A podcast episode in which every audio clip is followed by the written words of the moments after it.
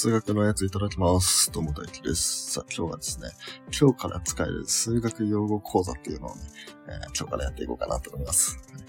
まあ、これはですね、どういう企画かっていうとですね、まあ、俺はね、まあ、数学をやってるんで、まあ、数学用語いろいろ知ってるわけです。で、その意味もいろいろ知ってて、で、やっぱ日常生活やってるとね、あ、これ、この数学用語と対応してるな、みたいな。あ、こ、ここでなんか、まあ数学的な意味とは、まあちょっと外れてたりもするんですけど、あ、ここでちょうど使えるな、みたいな、まあそういうようなことを感じることがあるのでね。はい。それを、えー、話して、それを、まあね、実際にね、皆さんにもね、使ってもらおうということで、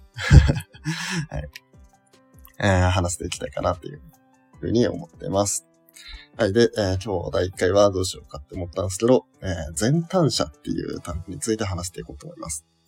はい。全単者ですね。うん、全単者で風でどう書くかっていうと、すべての単一の社。まあ、社っていうのは、あの、弓を射るとかですね。まあ、これあの、数学的には写像、写像の社なんですけど、まあ、まあ、と、とりあえずそういう、まあ、数学的な意味は置いといて、数学的な意味は置いといて、で、この全単者っていう単語が、えー、どういう時に使えるのか、はい、話していきたいと思います。それがですね、1対1対応している場合、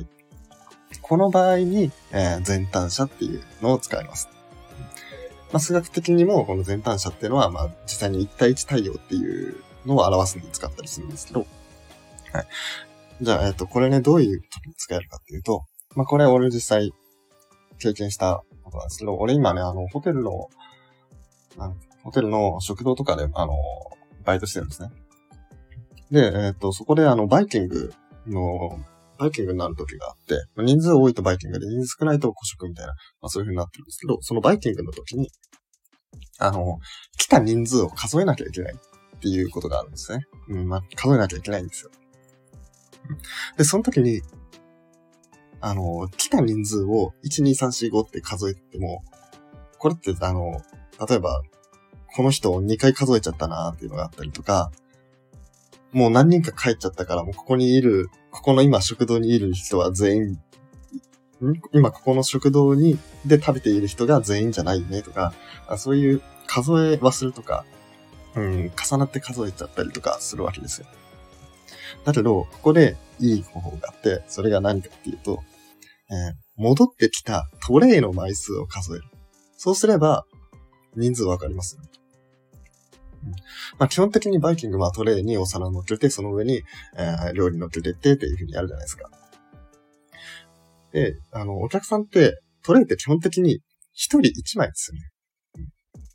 トレイなしでお皿だけ持って取ってくっていう人もあんまいないし、そのトレイを2枚も3枚も持ってくみたいな、そんな人ってあんまいないじゃないですか。基本的に一人一枚トレイを持ってるわけです。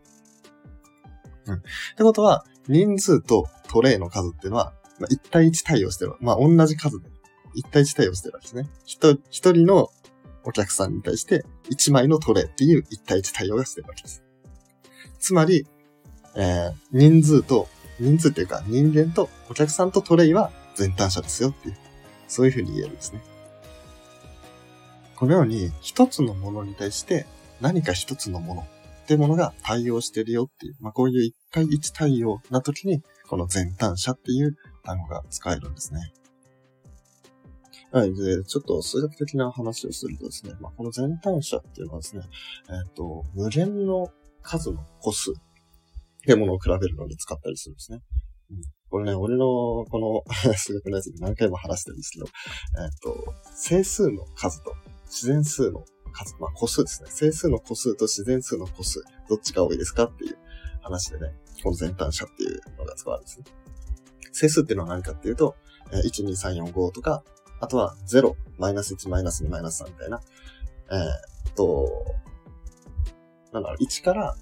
まあ、1ずつ増えていく数。もしくは1ずつ減っていく数っていうのを整数ですね。で、それに対して自然数は、1、2、3、4、5、6、7、8っていう、さっきの整数の中での正の部分だけですね。正の部分だけ取ってきたのが自然数なんですよ。じゃあこの二つの、えー、個数どっちが多いですかって言ったら、これ実は一緒なんですよ。まあ直感的には整数の方が多いんじゃないかっていうふうに思われるんですけど、実はこれ、あの、全単者っていう概念を使うとちゃんと同じであるってことが言えるんですね。で、これどういうことかっていうと、例えばですね、えー、自然数の1に対して整数の0を対応させますと。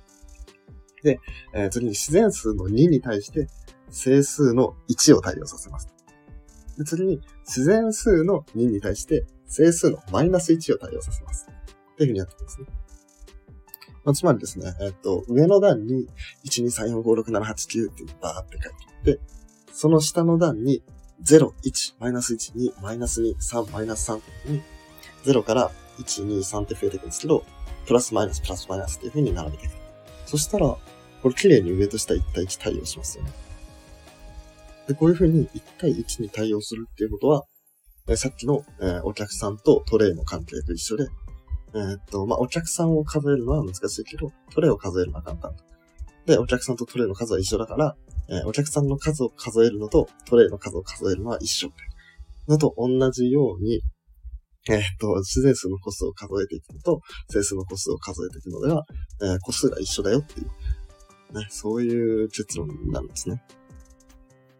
はい。で、これはですね、まあ、自然数と整数の個数で、まあ、今は、えー、比較しましたけど、えっ、ー、と、例えば自然数と有理数の数も、まあ、同じようにすると、同じ個数になるし、だけど、えっ、ー、と、自然数と実数っていうものは、えー、違う個数。まあ、えっ、ー、と、数学用語だと本当は濃度って言うんですけど、個数じゃないですね。うん、まあ、違う濃度になったりとか。で、えっ、と、実数と無理数は同じ濃度だと。まあ、そんなようなことがね、この全単者っていう概念で説明できるんですね。で、この全単者っていうのが何だったかっていうと、1対1対応するよっていうことだったんですね。はい、そんな感じでですね。えー、よかったら皆さんもね、こう、これとこれは1対1対応なんだよとか、うん、これの個数とこれの個数は同じ個数なんだよっていうような時に、まあぜひね、この、これとこれは全単者っていう関係なんだっていうのをね、使ってみてください。これ言ったらね、えー、もしそのね、あの、言われた人の中に数学好きがいたら、ピンとね、え、全単者って絶対反応してくる、ね。まあね、そんな状況はまあそんな、そうそうないと思うんですけど。かったらね、その、まあ数学好きっていうのが分かってる友達がいたりしたらね、あの、全単者っていうのがね、言ってればね、えー、多分ね、興奮してね、え、全単者なんて分かんの？って、ね、あの、食いついてくると思います。はい。まあでもね、こんな風にね、あの、数学用語とかは日常で、なんか、あれ、これ、この用語これ使えるね、みたいな感じでね、こういう風に使えるようになっていくとね、結構数学もね、面白い感じてくると思うので、よかったら皆さんも使ってみてください。というわけで、えっと、今回のラジオは以上になります。面白いなとかも思ってもらえたら、えっと、他のラジオもね、ぜひ聞いてもらえればと思います。じゃあ、ごちそうさまでした。